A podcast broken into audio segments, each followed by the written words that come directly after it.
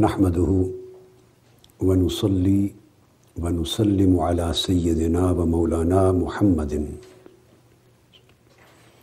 رسوله النبي الأمين المكين الحنين الكريم الرؤوف الرحيم ونصلي ونسلم على آله الطيبين الطاهرين وصحبه الكرام المتقين المكرمين وجميع أولياء أمته وصلحاء ملته والعلماء العاملين وعلينا معهم أجمعين اما بعد فاعوذ باللہ من الشیطان الرجیم بسم اللہ الرحمن الرحیم ان ھذا القرآن یہدی للتی ہی اقوم صدق اللہ مولانا العظیم.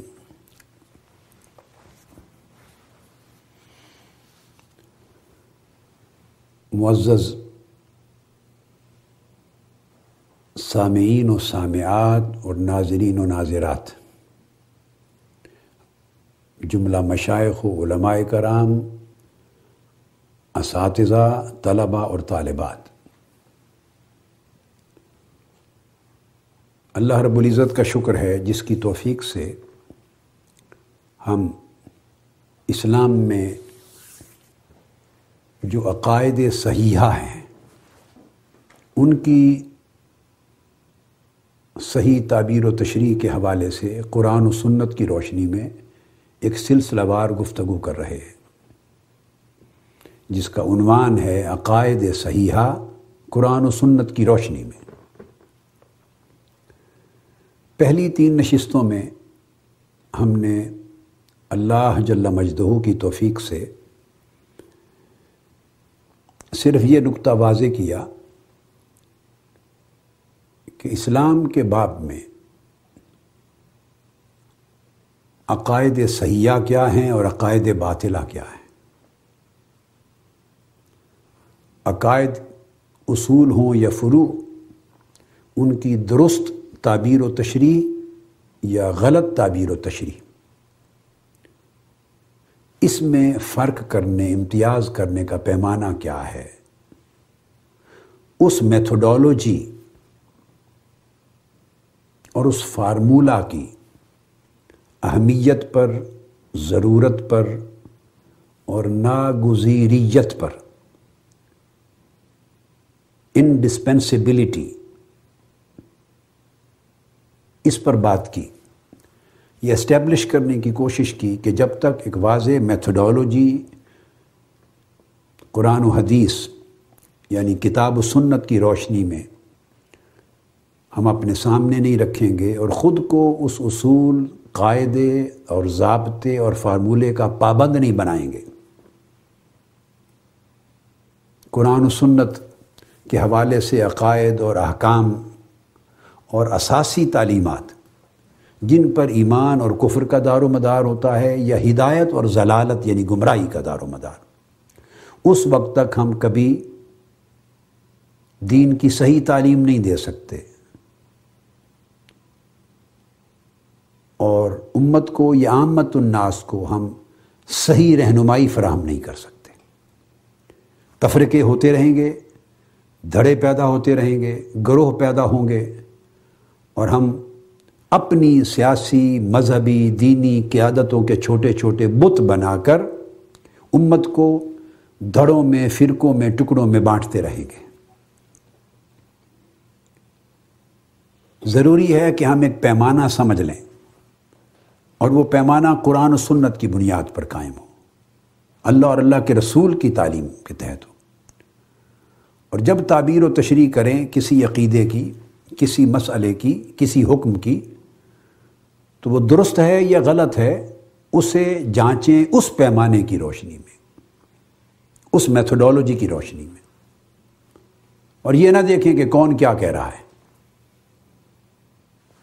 لہٰذا اس پیمانے کی اہمیت اور ضرورت پہ ہم نے 3 نشستوں میں گفتگو کی. آج اسی پیمانے اور اسی میتھڈالوجی پر ہم آگے بیان کو شروع کر رہے ہیں کہ وہ میتھڈالوجی کیا ہے.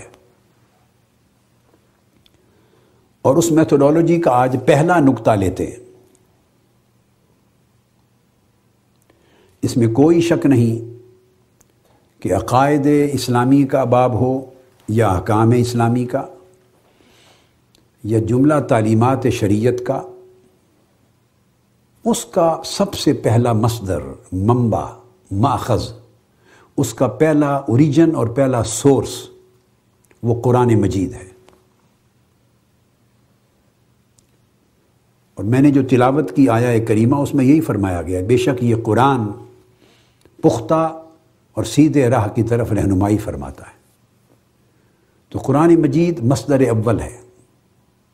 عقائد میں جتنے اصول ہیں ان کو بنیادی طور پہ قرآن مجید سے لیا جائے گا. احکام میں جتنے اصول ہیں انہیں قرآن مجید پر بیس کیا جائے گا. یہاں تک میتھوڈولوجی کے چیپٹر میں یہاں تک کوئی اختلاف نہیں ہے کہ قرآن مجید فرسٹ سورس آف گائیڈنس ہے، قرآن مجید first fundamental source of legislation ہے، قرآن مجید first basic source of Islamic laws ہے، اسلامک فیتھ کے لیے بیسک سورس ہے. حتیٰ کہ آپ اسلامک موریلٹی کو لے لیں، اسلامک اسپریچول ویلیوز کو لے لیں، سوشل ویلیوز کو لے لیں، آداب کو لیں، اخلاق کو لیں، مصالح کو لیں، معاملات کو لیں، جتنا بڑھاتے چلے جائیں تو ہر چیز کا جو اصل سورس ہے سب سے پہلا وہ قرآن مجید ہے. لیکن اس سلسلہ کلام میں چونکہ ہماری ترکیز، کنسنٹریشن عقائد پر ہے، سو ہم عقائد پر اپنے آپ کو محدود رکھیں گے. تو میں نے عرض کیا کہ یہاں تک تو کوئی اختلاف نہیں امت میں کسی طبقے کو. اختلاف کہاں سے شروع ہوتا ہے؟ اس شک میں پھر ایک اختلاف کریٹ کر دیا گیا، اور وہ یہ کہ بعض لوگوں نے عقائد کے تعین میں یا اس کی صحیح تعبیر و تشریح میں یا احکام اسلامی کے تعین میں یا تعبیر میں، تشریح میں، احکام شریعت کی تعبیر و تشریح میں، بلکہ ان کے متعین کرنے میں اور ان کو ماننے میں یا کسی چیز کے رد کرنے میں قرآن کو صرف پہلا سورس نہیں مانا، بلکہ یہ کہہ دیا کہ صرف قرآن ہی کافی ہے. اس کے ساتھ سنت کی حجیت کا انکار کر دیا.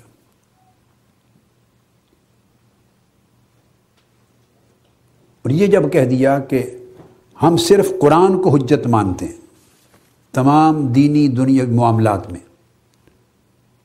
تمام شرعی معاملات میں،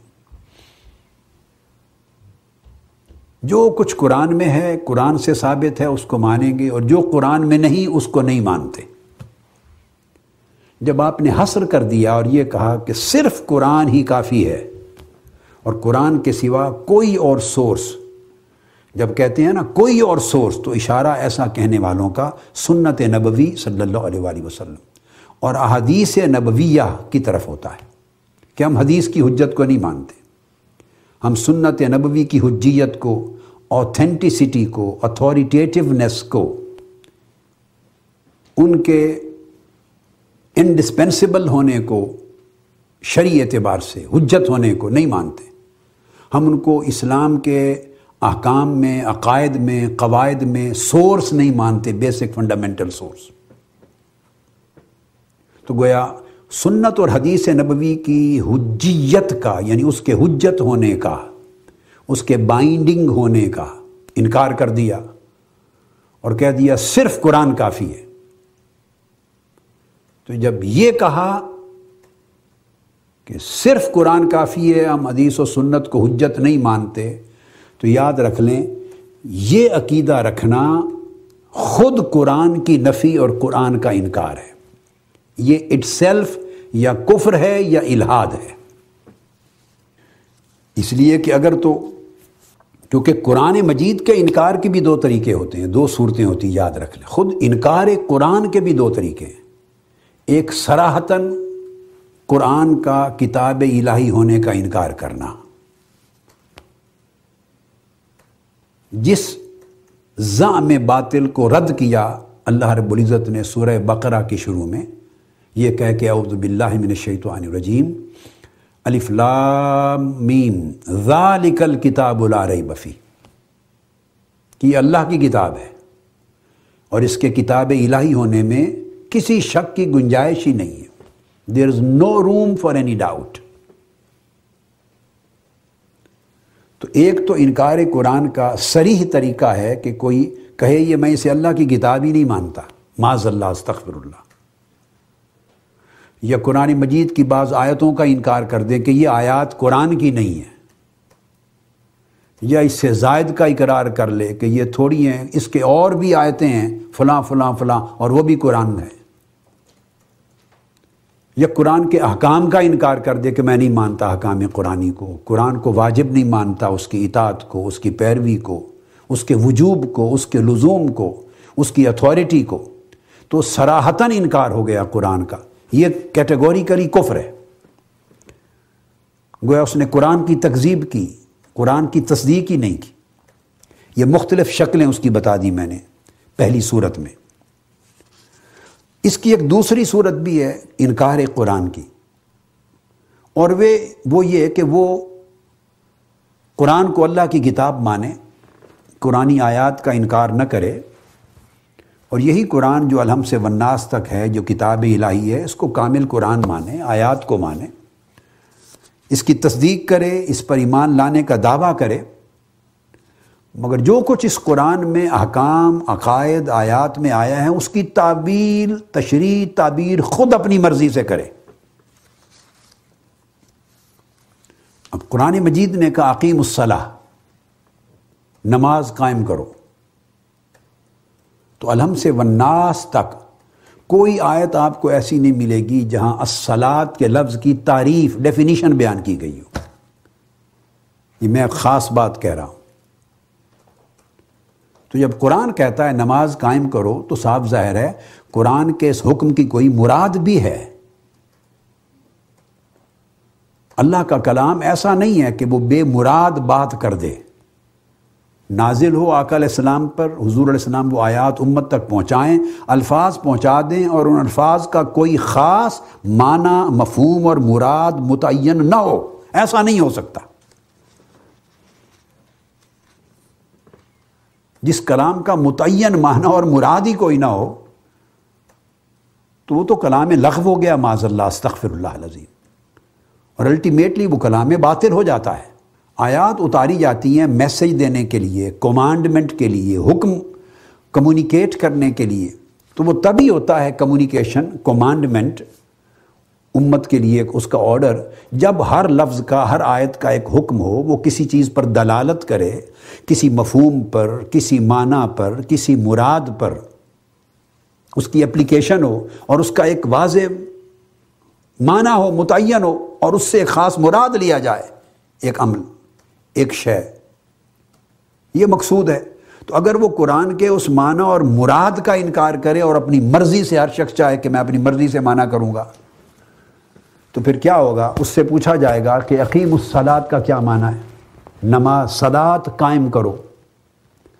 اور الہم سے والناس تک میں نے جیسے کہا قرآن مجید میں ایک آیت بھی ایسی نہیں جہاں لفظ الصلاۃ، نماز، اس کی تعریف کی گئی ہو کہ اس سے مراد اس طرح اللہ کی عبادت کرنا ہے۔ ایک حیات قضائیہ، ایک حیات ہے، اللہ اکبر کرنا، ہاتھ یہاں سینے پر کوئی باندھ رہا ہے، یا ناف پر کوئی، یا ناف کے نیچے باندھ رہا ہے، یا کھلے چھوڑ رہا ہے، میں اس سے بحث نہیں کر رہا ہوں۔ کوئی رکوع میں، کھڑے ہونے میں، قیام کے وقت رفع یدین بار بار کر رہا ہے، کوئی نہیں کر رہا، اس سے بھی بحث نہیں کر رہا، میں بس بنیادی حیات کی بات کر رہا ہوں جو جس طرح بھی نماز پڑھتا ہے۔ ایک حیات ہے نا کہ آپ تکبیر تحریمہ کہتے ہیں، اللہ اکبر، پھر ہاتھ باندھتے ہیں یا چھوڑتے ہیں، ثنا کرتے ہیں، نماز میں سورہ فاتحہ پڑھتے ہیں، آپ قرآن مجید کی تلاوت کرتے ہیں، آپ رکوع کرتے ہیں، رکوع کے بعد کھڑے ہوتے قومہ ہوتا ہے، پھر سجود کرتے ہیں، 2 بار کرتے ہیں، ان میں بیٹھتے ہیں، پھر کھڑے ہوتے ہیں، کچھ رکعتیں ادا کرتے ہیں، فجر میں 2 پڑھتے ہیں، ظہر میں 4 پڑھتے ہیں، عصر میں 4 پڑھتے ہیں، مغرب میں 3، عشاء میں 4 پڑھتے ہیں، پھر اس کے اوقات ہیں۔ ایک نماز ہے آپ نے سورج طلوع ہونے سے پہلے پڑھنی ہے، وہ فجر کا وقت ہے، اور اس فجر طلوع ہونے کے بعد ایک زوال کے بعد پڑھتے ہیں، ظہر ہے، ایک عصر کا مقرر وقت ہے، 2 مثل سے زائد سایہ ہو جانے کے بعد شروع ہوتا ہے، غروب سے پہلے تک ہے، ایک عشاء کا وقت ہے۔ تو یہ ساری چیزیں، خواہ اس کی حیت ہو، خواہ اس کے اندر ترتیب ہو، خواہ اس کے اوقات ہوں، خواہ اس کے اندر کیا کیا لوازمات ہیں، کیا پڑھنا ہے، کسی لحاظ سے بھی الحم سے والناس تک پورے قرآن مجید میں لفظ الصلاۃ، نماز کی تعریف نہیں ملے گی آپ کو، کہ قرآن مجید کو ڈکشنری کی کتاب نہیں ہے کہ ڈیفینیشنز دے، کوئی ٹرمینالوجی کی کتاب نہیں ہے کہ وہ ٹرمز کو ڈیفائن کرے۔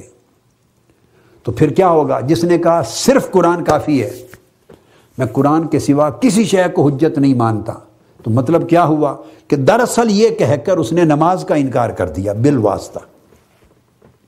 جب اس نے قرآن کے سوا حضور علیہ السلام کی سنت کو، حدیث کو حجت ہی نہیں ماننا، تو نماز پڑھنے کی تعریف کہاں سے لے گا، نماز کا طریقہ کہاں سے لے گا، نماز کی حیت کہاں سے لے گا، نماز کے اندر کیا کیا پڑھنا ہے وہ کہاں سے لے گا، نماز پڑھتے ہوئے کیا کیا شکل ہوتی ہے، کھڑے ہونے کی، بیٹھنے کی، اٹھنے کی، قعدہ کی، سلام پھیرنے کی، وہ کہاں سے لے گا؟ تو نماز کی تو صورت ہی سامنے نہیں آئے گی۔ تو قرآن ہی کافی ہے اور سنت اور حدیث کو حجت ہی نہیں ماننا، تو پھر نماز کا تعین کیسے کرے گا؟ لا محالہ پھر وہ صلاۃ کے معنی دیکھے گا قرآن میں، تو اس کا معنی دعا دینا بھی ہے اور پھر بے شمار معنی ہے۔ لغت میں جائے گا تو لغت میں 56 معنی ہیں لفظ صلاۃ کے، 56۔ اب میں ان تفصیلات میں نہیں جانا چاہتا، صرف بتا رہا ہوں یہ تو بھائی ایک خاص حیت کے ساتھ اللہ کی عبادت کرنا، مخصوص اوقات میں وہ عبادت کرنا، اور ان صورتوں کو اس میں داخل کرنا، شکلوں کو، اور یہ کچھ پڑھنا، یہ جو پورا ایک پیکج ہے، اس کو صلاۃ، پورے ڈیفائنڈ پیکج کو، اسے تو حضور علیہ الصلوۃ والسلام کی سنت نے صلاۃ قرار دی۔ یہ ڈیفائنڈ پیکج، یہ تو قرآن مجید میں کہیں نہیں، اسے تو آقا علیہ الصلوۃ والسلام نے فرمایا صلو کما رأیتمونی اصلی۔ تو صحابہ کرام نے پوچھا یا رسول اللہ نماز کس طرح پڑھیں، لامحالہ سوال پیدا ہوتا ہے۔ تو گویا یہ عقیدہ صحابہ کرام کی روش کے خلاف بغاوت ہو گئی، اسلام کے خلاف بغاوت ہو گئی۔ حضور علیہ السلام نے یہ تعلیم صحابہ کو دی ہی نہیں تھی کہ قرآن میں آ گیا اقیم الصلاۃ، نماز پڑھو، اور صرف قرآن کافی ہے۔ اگر صرف قرآن کافی ہے تو پھر سیدنا ابو بکر بیٹھ جاتے، وہ اپنی سمجھ سے اس کا معنی نکالتے، سیدنا عمر اپنی سمجھ سے نکالتے، سیدنا عثمان اپنی سمجھ سے نکالتے، سیدنا علی اپنی سمجھ سے نکالتے، عبداللہ ابن مسعود خود کوئی معنی نکالتے۔ قرآن کی آیتوں سے جس کو جو سمجھ آتی وہ کہتا یہ نماز ہے، کوئی کہتا ایسے مراقبے میں بیٹھنا صلاۃ ہے، کوئی کہتا اللہ اللہ کرتے رہنا صلاۃ ہے، کوئی کہنا دل کو اللہ کی یاد میں شاغل رکھنا صلاۃ ہے، کوئی کہتا دعا اللہ سے مانگنا صلاۃ ہے۔ الغرض جتنے معنی بنتے ہیں وہ حسب ذوق ہر بندہ اس کو نماز کہہ دیتا، حتیٰ کہ یہ لفظ صلاۃ کو نماز کہنا یہ بھی قرآن میں کہیں ثابت نہیں ہے، یہ تو ہم نے مانا دیا ہے نا اس کا، اس لیے کہ اس خاص حیت جو عبادت کی حیت ہے وہ نماز ہے، اور وہ حضور علیہ السلام نے متعین کی ہے، سمجھائی ہے، آقا علیہ السلام نے خود پڑھ کے دکھائی ہے، اس کی تفصیل سے آگاہ کیا ہے۔ تو یہ سنت کے ذریعے لفظ صلاۃ کا معنی متعین ہو گیا۔ تو گویا جس نے کہا صرف قرآن کافی ہے اور میں قرآن کے سوا کسی چیز کو حجت نہیں مانتا، تو وہ دراصل یہ کہہ کر نماز کی فرضیت کا بھی انکاری ہو رہا ہے۔ تو اس نے تاویل باطل کی، یہ الحاد ہو گیا، اور یہ بھی کفر کی ایک صورت ہو گئی، کفر ہو گیا۔ جب باطل تعویلات کی تو یوں قرآن کا انکار نہ ہوا، آیات کو مانا، قرآن کو مانا، اس کی کتاب الہی ہونے کو مانا، مگر جب احکام اور آیات اور عقائد آئیں تو ان کے لیے حضور علیہ الصلوۃ والسلام سے رہنمائی نہیں لی، اس کو حجت نہیں مانا۔ تو جو اس کے دماغ میں آیا، یہ تعویل اپنی رائے سے کی، تعویل باطل ہوئی، تو یہ کفر کی وہ شکل ہے جس کو الحاد کہتے ہیں۔ تو یہ کہنا کہ صرف قرآن کافی ہے اور کوئی شے حجت نہیں، یہ سوائے کفر اور الحاد کے کوئی تیسری چیز نہیں ہے، یہ انکار قرآن ہے. اب جو میں نے مثال آپ کو نماز کی، صلاۃ کی دے دی، اس کا اطلاق آگے ہر چیز پہ کرتے چلے جائیں. اس کا اطلاق روزے پر بھی کر لیں، صوم پر. اب میں باقی چیزوں کی ڈیٹیل میں نہیں جاؤں گا، اشارہ کافی ہے. جیسے لفظ صلاۃ کی واضح تعریف قرآن میں آپ کو نہیں ملے گی اگر سنت اور حدیث نبوی کو چھوڑ دیں، اس طرح الصوم روزہ، اس کی واضح تعریف، اس کی باؤنڈریز، اس کی لیمیٹیشنز، اس کی کنڈیشنز، اس کی پراپر، اس کو ڈیفائن کرنا، اس کی لیگل حدود، کیا کیا چیزیں وہ توڑتا سے ٹوٹتا ہے روزہ، کن کن چیزوں سے نہیں وغیرہ، وہ قرآن میں نہیں ملے گی. قرآن لاء کی کتاب نہیں ہے کہ آپ کو ڈیٹیلز میں ڈیفائن کر دے. تو گویا روزے سے بھی جان چھوٹ گئی تو وہ اس سے کوئی اور معنی نکال لے گا. صوم کا معنی امساک ہے، روکنا خود کو. تو کوئی یہ کہہ دے گا کہ قرآن نے بندے کو کہا ہے کہ اتنے بجے سے اتنے بجے تک اپنے آپ کو روکو. کوئی کہہ دے گا گالی گلوچ سے روکو، کوئی کہہ دے گا غصے سے روکو، کوئی کہہ دے گا کہ لوگوں کے ساتھ جھگڑے سے روکو، اپنے آپ کو برے خیالات سے روکو، نفسانی خواہشات سے روکو. اب وہ امساک ہے، روکنا ہے، وہ پتہ نہیں ہزارہ چیزیں ہیں. کوئی کسی شے کو روکنا روزہ کہہ دے گا، کوئی کسی شے سے روزہ کہہ دے، تو جو من میں آئے گا تعویل کرتا رہے گا، یہ کفر و الحاد ہو گیا. اس طرح زکوٰۃ کا حکم دیا، زکوٰۃ دو. قرآن مجید میں زکوٰۃ کی تعریف نہیں ملے گی آپ کو، اس کا نصاب نہیں ملے گا، کتنے مال پر زکوٰۃ ہوتی ہے، کتنی مدت کے بعد ہوتی ہے، کس کس شے پر ہوتی ہے، کس کس پر واجب ہے، نہیں ہے. صرف مدات بیان کر دی ہیں کہ جن پر لگتی ہے، جن کو دے سکتے ہیں. تو گویا نماز سے بھی گئے، روزے سے بھی گئے، زکوٰۃ سے بھی گئے، اس طرح حج سے بھی گئے. حج کے فرض ہونے کا ذکر آ گیا، مگر جس ترتیب سے آپ حج کرنے جاتے ہیں، ہر کوئی کسی نہ کسی دن جاتا ہی ہے نا. اور جو لوگ یہ کہتے ہیں کہ صرف قرآن کافی ہے، ہم کسی شے کو نہیں مانتے، وہ غالباً ان میں سے کوئی عمل بھی نہیں کرتے. وہ نام کے مسلمان ہیں، جھوٹا نام ہے ان کا عنوان. وہ حج کیا کریں گے؟ حتیٰ کہ وہ تو کعبے کو بھی نہیں مان سکتے. قرآن نے کعبے کا ذکر ضرور کیا، مگر جیوگرافیکلی، جغرافیہ میں قرآن نے ہاتھ لگا کے بتایا کہ اس گھر کا نام کعبہ ہے، اس کالے رنگ کا جو غلاف ہے، اس پتھر کا جو کمرہ بنا ہوا ہے، یہ کعبہ ہے، کہ قرآن نے انگلی لگا کے بتایا ہے. جغرافیہ کی کتاب تو نہیں ہے، قرآن نے اس کا کب جغرافیہ بتایا ہے؟ کوئی کہہ دے گا جو صرف قرآن کو کافی کہتا ہے، وہ کہتا کہ کیا قرآن نے تو بتایا ہی نہیں کہ یہ جو کمرہ ہے، یہ گھر کعبہ ہے. ممکن ہے اس فاصلے پر، 1 میل فاصلے پر کوئی اور تھا، وہ مسمار ہو گیا. کوئی کہے گا کہ دوسری چوتھی گلی میں ایک اور تھا، وہ مسمار ہو گیا. اگر آپ کہیں گے کہ یہی کعبۃ اللہ ہے، تو قرآن سے لائیں نکال کے کہ یہی کعبۃ اللہ ہے. اس نے کوئی میجرمنٹس کر کے تو نہیں بتائیں کہ فلاں جگہ سے اتنے فاصلے پر، فلاں جگہ سے اتنے فٹ پر کیا ہے. تو آپ تو کعبے کو کعبہ ہی نہیں مان سکتے، عرفات کو، مینا کو، مزدلفہ کو، کسی شے کو نہیں مان سکتے، صفا مروہ کو. قرآن مجید نے بھائی ان جگہوں کا نام لیا ہے، آپ کو ان کا جغرافیہ، میجرمنٹس بتا کے نشاندہی تو نہیں کی کہ یہ جگہ، یہ میدان ہے، یہ پہاڑ ہے.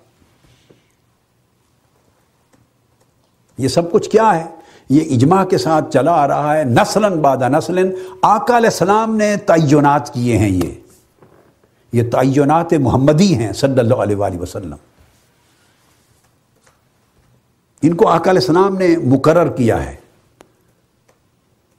ان جگہوں کو جو قرآن نے بیان کی تھی، فرمایا یہ کعبہ ہے، یہ حجر اسود ہے، یہ حتیم ہے، یہ مطاف ہے، یہ صفا اور مروہ ہے، یہ مینا ہے، یہ مزدلفہ ہے، یہ عرفات ہے. پھر اس کا طریقہ ہے. اب قرآن مجید نے احرام کا ذکر کر دیا، اب پورے قرآن میں بتا دیجئے کہ احرام کی تفصیل کہیں قرآن نے دی ہو کہ اس طرح کی 2 چادریں ہوتی ہیں اور اس میں یہ شرائط ہوتی ہیں. احرام کی کیا شرائط ہے؟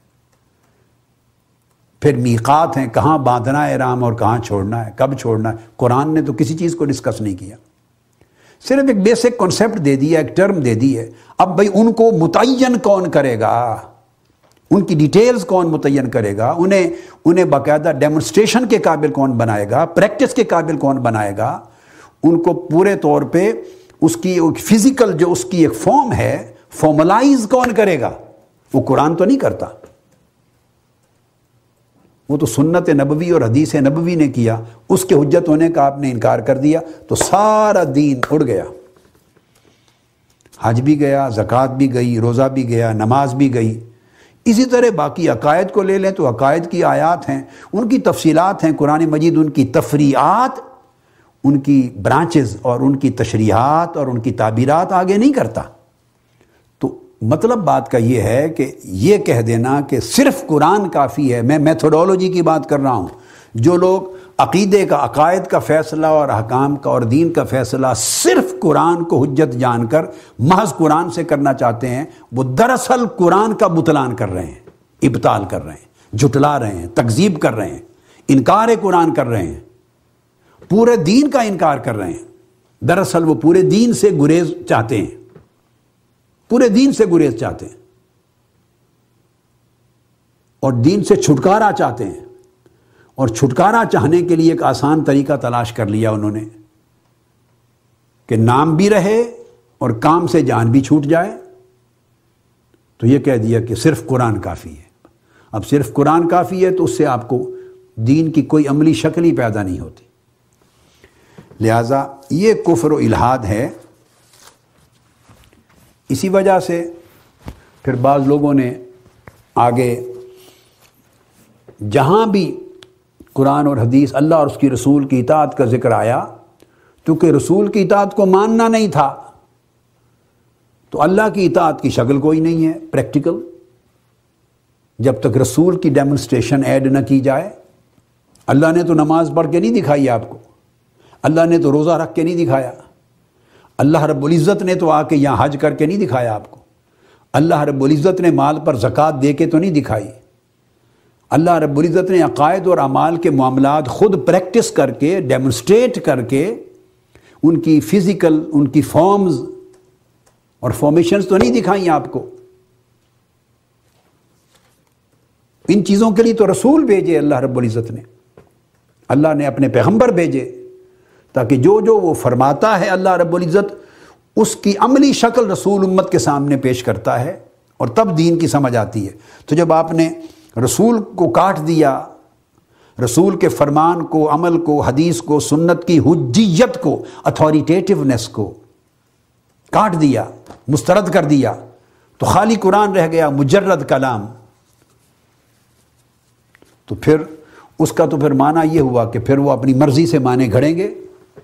تو ایسے لوگوں نے جہاں اللہ رسول کی اطاعت کا ذکر آیا اس سے پھر مرکزی حکومت مراد لے لی انہوں نے، چونکہ اب راہ کچھ نہیں ہے نا، مراد لے لی کہ اس سے مراد مرکزی حکومت ہے، فیڈرل گورنمنٹ ہے یا امیر ہے یا پروونشل گورنمنٹ ہے. تو گورنمنٹ کی جو احکام ہیں ان کو ماننا اللہ رسول کی اطاعت ہے. تو پھر فیڈرل گورنمنٹ تو پھر یزید کی بھی تھی، تو فیڈرل گورنمنٹ تو آج تک بھی چلی آ رہی ہے،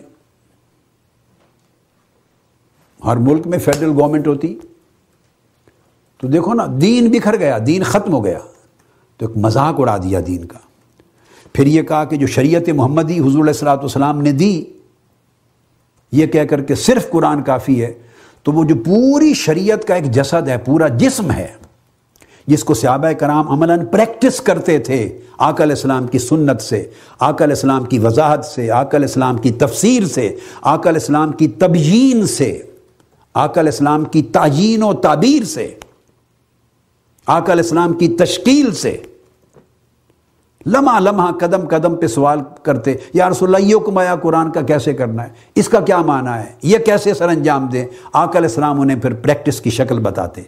اس طرح اسلام کا جسد بنتا چلا گیا، ایز اے سسٹم، ایک embodiment of Islamic teaching, embodiment ہو گئی. اسلام ایک عملی جسد بن گیا، ایک عملی نمونہ بن گیا، ایک عملی نظام بن گیا.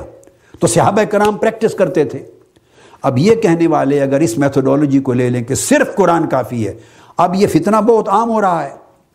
ہر وہ شخص جو دین کو عملاً پریکٹس نہیں کرنا چاہتا، حرام پینا چھوڑنا نہیں چاہتا، حرام کاری چھوڑنا نہیں چاہتا، جو راتوں کو مخصوص طریقے سے گزارنا چاہتا ہے، ہم پیالہ ہم نوالا رہنا چاہتے ہیں، جو لوگ جو پیالوں اور جام کی مجالس سجانا چاہتے ہیں، ہر قسم کا حرام کھانا چاہتے ہیں، ہر قسم کا حرام کرنا چاہتے ہیں، آداب اخلاق شرم اور حیا کی قدروں کو ٹھکرانا چاہتے ہیں، مادر پیدر آزاد زندگی چاہتے ہیں، انہوں نے اس کو اپنا رکھا ہے اس فلسفے کو، اور اپناتے چلے جا رہے ہیں چونکہ آسانی سے چھوٹ مل جاتی ہے۔ سنت کو چھوڑا، حدیث نبوی کو چھوڑا، احکام رسالت کو چھوڑا، خالی قرآن رہ گیا۔ جب قرآن میں گئے تو کسی شے کی تعبیر، تشریح، تعین، پریکٹیکل ڈیمونسٹریشن ہی نہیں، تو جو جی میں آیا مانا کرتے چلے گئے۔ تو اس لیے انہوں نے کہا کہ پھر وہ جو شریعت حضور علیہ السلام نے دی تھی وہ صرف اپنے ان کے زمانے کے لیے تھی۔ وہ عربوں کا دور تھا، 14-15 صدیاں پہلے کا دور تھا، ان کا ایک مخصوص کلچر تھا، ایک مخصوص ان کے سوشل سرکمسٹانسز تھے، ان کے مخصوص سوشو پولیٹیکل سرکمسٹانسز تھے، مخصوص اکنامک کنڈیشنز تھیں، مخصوص کلچرل کنڈیشنز تھیں، ان کے مطابق حضور علیہ السلام نے پریکٹس کر کے دکھایا۔ سو وہ شریعت اس عہد مبارک کے لیے، صرف اس زمانے کے لیے تھی، اس کے بعد ہمارے لیے نہیں ہے۔ شریعت کا بھی انکار، گئی شریعت۔ اب ہم اسلام پر عمل کیسے کریں گے، یا ان حکام کی عملی شکل کیا ہوگی جو پارلیمنٹ متعین کرے گی؟ اب یہ انہوں نے تصور بنایا، جو مجلس شورا جس کو متعین کرے گی، جو ڈیفائن کرتی چلی جائے گی، تو یہ ایبسلیوٹ ڈیموکریسی بن گئی۔ دین پر بھی، جو وہ نماز کہہ دیں، جو روزہ کہہ دیں، جو اس کی حدود مقرر کر دیں، جو اس کے نصاب کو مقرر کر دیں، جو چاہیں کر دیں، جس کو لاگو کر دیں حکم کو، جس کو معطل کر دیں۔ تو پارلیمنٹ کو بنا دیا گویا شریعت کا بنانے والا۔ تو الغرض ایسا سوچنے سے دین کی ٹوٹلی نفی ہو جاتی۔ یہ میں نے آپ کو ایک انالیسس دیا ہے، اب اسی تصور کو آگے ہم لے کے بڑھتے ہیں، چونکہ بڑا امپورٹنٹ سبجیکٹ ہے اور یہ آج کے دور میں بہت اہمیت اختیار کرتا جا رہا ہے، یہ فتنہ بہت بڑھتا چلا جا رہا ہے۔ اب اس کے اوپر دوسرا نقطہ بتانا چاہتا ہوں سمجھانے کے لیے اس انالیسس کے بعد، کہ یہ کہنا صرف قرآن کافی ہے، صرف قرآن کو حجت مانتے ہیں اور کسی شے کو حجت نہیں مانتے، اس کا امپیکٹ کیا ہے، اس کا انکار کر، یہ کہنا کفر ہے، دین کا انکار ہے، فنش۔ اب اس سے آگے آتے ہیں کہ یہ لفظ بولنا کہ صرف قرآن کافی ہے اور کوئی چیز حجت نہیں، یہ کہنا خود قرآنی احکام ہی کا انکار ہے۔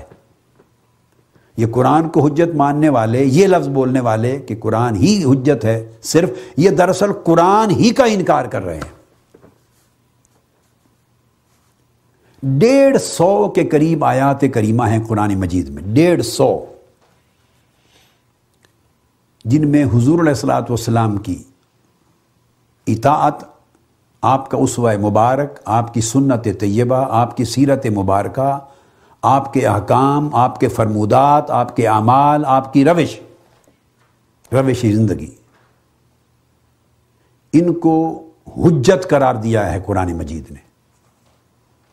احکام اطاعت رسول کو، فرمان رسول کو، حکم رسول کو، قضائے رسول کو، رسول کے فیصلوں کو، رسول کے احکامات کو، رسول کی تشریحات کو، رسول کی وضاحتوں کو صلی اللہ تعالی علیہ وآلہ وسلم، ان کو ایمان قرار دیا ہے، حجت قرار دیا ہے، واجب قرار دیا ہے، جیسا کہ قرآن itself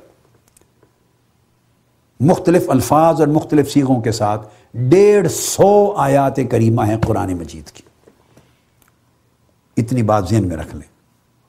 تو گویا یہ کہنا کہ صرف قرآن حجت ہے اور قرآن کے سوا کوئی شے حجت نہیں، اور اس طرح رسول پاک صلی اللہ علیہ وسلم کی سنت طیبہ اور حدیث مبارکہ کی حجیت کا انکار کرنا، یعنی اس کے حجت ہونے کا انکار کرنا، قرآن مجید کی صرف اگر ڈائریکٹ اس سبجیکٹ کو لے لیں تو کم سے کم 150 آیات کا انکار کرنا ہے۔ ایک آیت قرآنی کا انکار بھی کفر ہے، ایک آیت قرآنی کا کفر ہے۔ تو 150 آیات جو صرف اس سبجیکٹ پر وارد ہوئی ہیں ان کا انکار کرنا کفر ہے، اور باقی جو چیزیں میں نے پہلے بیان کی وہ اس کے علاوہ ہیں کہ پورے دین کا انکار ہے، چونکہ دین کی پریکٹیکل فارم ہی کوئی نہیں رہتی، سنت اور حدیث کے حجت ہونے کا انکار کرنے سے، وہ علاوہ اس پر ہے۔ تو میں بطور نمونہ چند آیتیں دیتا ہوں، پھر میں یہ چیز آیتیں الگ اپنی جگہ پر آئیں گی، مگر میں پھر اگلی ترتیب کی طرف آؤں گا، ایسے بطور نمونہ تاکہ آپ کے ذہن نشین رہے کس طرح کی آیتیں ہیں جن کا انکار واجب آتا ہے یہ کہنے سے کہ ہم صرف قرآن کو حجت مانتے ہیں، کوئی حدیث اور سنت نبوی حجت نہیں ہے، معاذ اللہ۔ مثلا اللہ رب العزت نے فرمایا یا ایھا الذین آمنوا اطیعوا اللہ و اطیعوا الرسول، ایمان والو اللہ کی اطاعت کرو اور رسول کی اطاعت کرو۔ آگے چل کے میں تھوڑی بعض آیات کی تفسیر کروں گا، بعض کی، چونکہ اس سبجیکٹ کو اگر سمجھنا ہو صرف حجیت حدیث کو، حجیت سنت رسول کو صلی اللہ علیہ وسلم کو، تو میرا 101 خطابات کی الگ سیریز ہے، پوری 101 خطابات ہیں، اور وہ آپ کے پاس ان کی ڈی وی ڈیز بھی ہوتی ہیں، یوٹیوب پہ بھی اویلیبل ہوتا ہے، منہاج کی ویب سائٹس پر بھی ہے، اور کیو ٹی وی پر بھی چاند ایک مرتبہ شاید چل گئے ہوں گے۔ وہ 101 خطابات ہیں صرف جو حجیت حدیث پر میں نے کی ہے کہ حضور علیہ السلام کی حدیث، آقا علیہ السلام کی سنت، یہ حجت ہے۔ تو پھر اگر کسی نے اس سبجیکٹ کو ڈیٹیل میں سمجھنا ہو تو وہ پوری سیریز کو سن لے۔ اب میں صاحب ذرا وہ 101 خطابات، اس کا خلاصہ بھی یہاں نہیں لینا چاہوں گا، وہ الگ سبجیکٹ ہے اور میرے خطابات کا پورا سلسلہ موجود ہے۔ میں تو ایک ڈیفرنٹ جہت سے کوشش کروں گا، نئی جہتوں سے کن چیزیں بیان کروں، ممکن ہے بعض چیزوں کا تکرار ہو جائے، چونکہ وہ جو سیریز ہے حجیت سنت اور مقام رسالت پر، وہ میں نے غالباً سن 2006 میں، جہاں تک مجھے یاد پڑتا ہے، میں نے ریکارڈ کروائی تھی 2006 میں۔ اس کو 6-7 سال گزر گئے، تو مجھے اب یہ بھی یاد نہیں کہ اس میں میں نے کون کون سے دلائل دیے۔ ڈیفینیٹلی بہت سے دلائل ایسے ہوں گے وہ جو کامن ہوتے ہیں، تو کوئی چیزیں ممکن ہے موجودہ گفتگو میں ریپیٹ ہو جائیں، مگر میں کوشش کروں گا۔ مجھے اب یاد نہیں ہے کہ اس میں جو اب بیان کروں گا یا یہ سب کچھ اس میں بیان ہو چکا ہے یا نہیں، کچھ چیزیں ریپیٹ ہو جائیں گی، مگر کچھ چیزیں نئی جہت کے ساتھ میں بیان کروں گا، چونکہ میتھوڈالوجی میں اس نقطے پر بڑا زور دے کے واضح کرنا چاہتا ہوں تاکہ اس فتنے کی جڑ کٹ جائے۔ جو جو سیکولرزم، عام سیکولر لائف، ماڈرنزم، ماڈرنٹی، جدیدیت سوسائٹی میں جوں جوں آ رہی ہے، پہلے ایک الگ اعتقادی فتنہ تھا، لوگ اہل قرآن اپنے آپ کو کہتے تھے، منکرین حدیث کہلاتے تھے یا منکرین حجیت حدیث کہلاتے تھے، اہل قرآن اپنے آپ کو نام دیتے تھے۔ یہ ایک فرقہ تھا، ایک طبقہ تھا، ایک مکتب فکر تھا، لوگ اس کے فالوور تھے، چھوٹا سا ایک طبقہ۔ لیکن اب یہ فتنہ ایک اور رنگ اختیار کر گیا ہے، وہ یہ کہ جو لوگ لادینیت چاہتے ہیں اور دین کو عملاً اپنی زندگی سے خارج کرنا چاہتے ہیں، اور عملاً اپنی زندگی انفرادی، اپنی خاندان کی، فیملی کی، سوسائٹی کی، social, political, economic, everything, ساری زندگی کو دین سے خالی رکھنا چاہتے ہیں، اور اوپر ٹائٹل اسلام کا بھی، مسلمان ہونے کا بھی برقرار رکھنا چاہتے ہیں، اور یہ کہتے ہیں کہ اسلام کسی کا ٹھیکہ نہیں ہے، ہمارا بھی اتنا ہی حق ہے اسلام پر جتنا دوسرے اہل علم کا حق ہے۔ ایک چوری، دوسری سینہ زوری۔ اب جملے اس طرح کے بول دیتے ہیں جو نوجوان نسل کو اپیل کرتے ہیں کہ اسلام کا کوئی ٹھیکیدار نہیں۔ یہ بات درست ہے بھائی، اگلے کو اپیل کر دی، ایک اپیلنگ جملہ بول کے اس کے بعد پورا گمراہی کا ایک سامان بیچ دیا اس کے ساتھ۔ میری بات غور سے سمجھیں، یعنی ٹائٹل، عنوان، ایک جملہ اچھا بول دیا جو اگلے کو اپیل کرتا ہے، بھائی اسلام پر ٹھیکہ کسی کا نہیں۔ اللہ پاک نے ہر ایک کو سمجھ دی ہے، دین ہر ایک کے لیے، قرآن ہر ایک کے لیے۔ میں کوئی فاتر اور عقل تو نہیں ہوں، لہٰذا، اور قرآن ہے، اللہ کی کتاب ہے، سب کچھ اس میں ہے، لہٰذا اسی پر عمل کرتے ہیں۔ اب یہ سارے جملے ایک سادہ لا مسلمان کے لیے اپیلنگ ہیں، اسے اپیل کرتے ہیں، اس کی سمجھ میں آتے ہیں، وہ کنونس ہوتا ہے. بس ابتدائی جملے کنونسنگ دے کر پھر پورا سودا کفر کا بیچتے ہیں, بے ایمانی کا بیچتے ہیں, الحاد کا بیچتے ہیں, لادینیت کا بیچتے ہیں. حرام خوری, حرام نوشی سے حرام کاری تک پورا سودا یہ ہے. دین سے بغاوت ہے عملاً.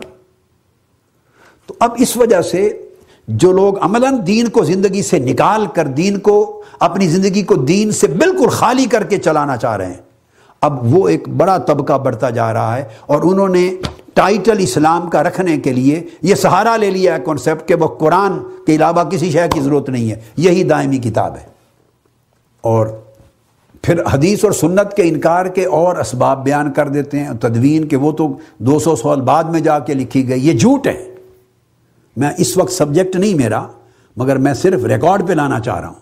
جو سنیں, جو کہتا ہے کہ 200 سال بعد میں لکھی گئی, مدون کی گئی, یہ جھوٹ ہے. وہ جاہل ہیں, انہیں الف بے جیم کا نہیں پتہ ہے, تدوین حدیث کی تاریخ کا. حدیث حضور علیہ السلام کے زمانہ اقدس کے اندر آپ کی موجودگی میں, آپ کی مجلس میں, آپ کے سامنے, آپ کی اجازت اور حکم سے صحابہ کرام نے لکھی.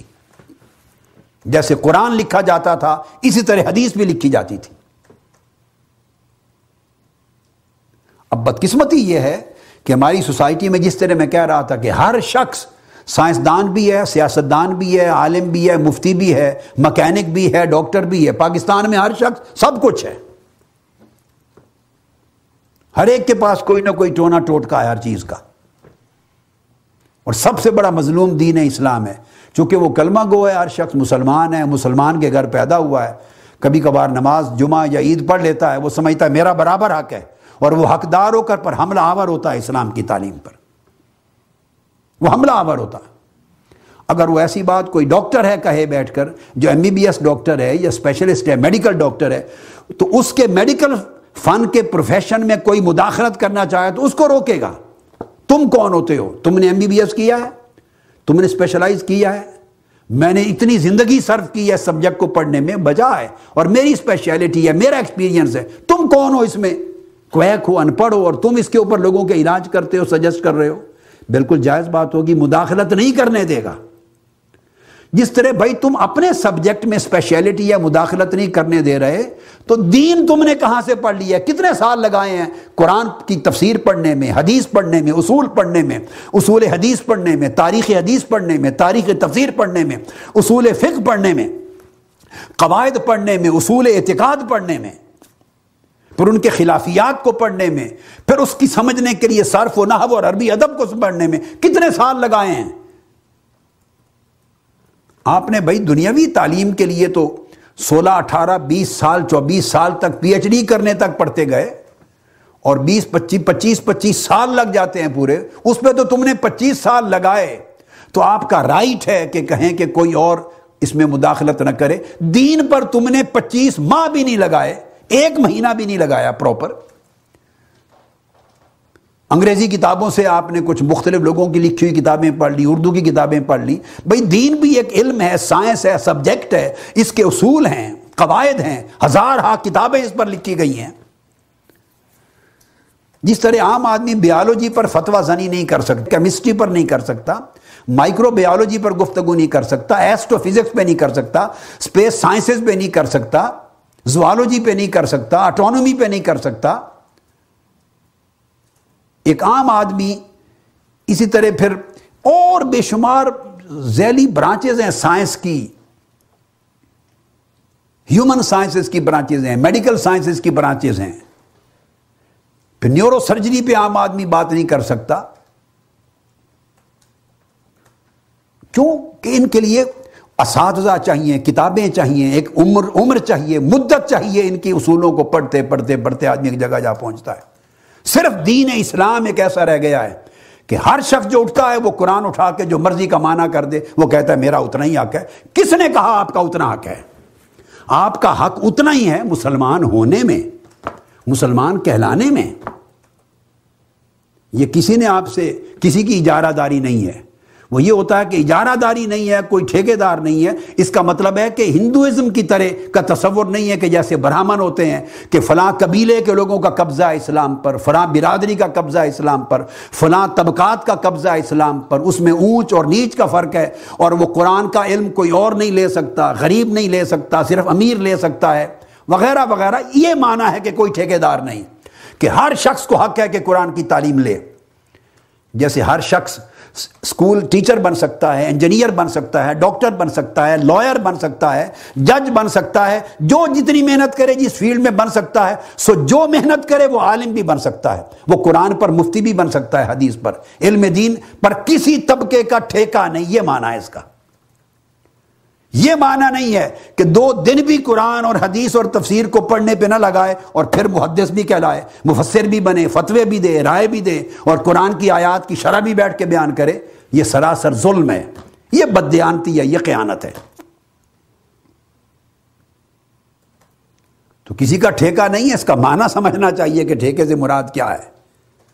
یہ کسی خاص خاندان قبیلے کی میراث نہیں ہے، یہ پوری امت کے لیے، ہر انسان کے لیے عام ہے. جو چاہے علم حاصل کرے، جو چاہے عمل کرے، اور جتنے درجے اوپر چاہے پڑھتا چلا جائے.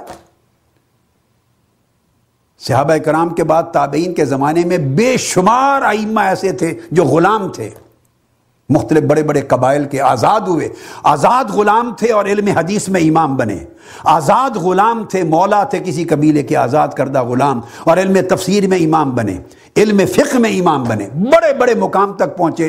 اور آزاد قبائل کے بڑے بڑے رہبر اور سردار گھٹنے ٹیک کر ان کے سامنے بیٹھتے تھے جو کل کسی قبیلے کے غلام تھے اور آزاد ہو گئے تھے. یہ معنی ہے کہ کسی کا ٹھیکہ نہیں ہے، خواہ غلام کا بچہ ہو، خواہ کسی غریب کا بچہ ہو، خواہ امیر ہو، خواہ عام آدمی ہو.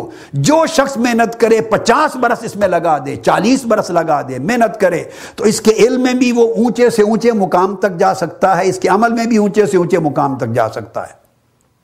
یہ مفہوم ہے. اس کا مطلب یہ نہیں کہ وہ علم پر محنت کیے بغیر چونکہ کلمہ پڑھ لیا ہے اس کا کوئی قرآن پر احسان ہو گیا ہے. اب ٹھیکے دار تو یہ بن رہے ہیں نا کہ بغیر پڑھے، اس کو ٹھیکے دار کہتے ہیں. بغیر پڑھے وہ رائٹ سمجھتے ہیں کہ ہم قرآن کی شرح کریں گے اور دین کے اوپر فتویٰ دیں گے اور اپنی رائے دیں گے. یہ زیادتی ہے. لہٰذا آج کی گفتگو یہاں پہ ختم کرتے ہیں. اور جن آیات کا میں نے ذکر کیا کہ انیشلی کچھ بنیادی آیات کا میں ذکر کروں گا جن سے کنسیپٹ کلیئر ہو کہ یہ کہنا کہ صرف قرآن کافی ہے اور کوئی شے حجت نہیں، اس سے کس قسم کی آیات قرآنی کا انکار ہوتا ہے. اگلی نشست کو انشاءاللہ یہاں سے شروع کریں گے. وما علينا إلا البلاغ.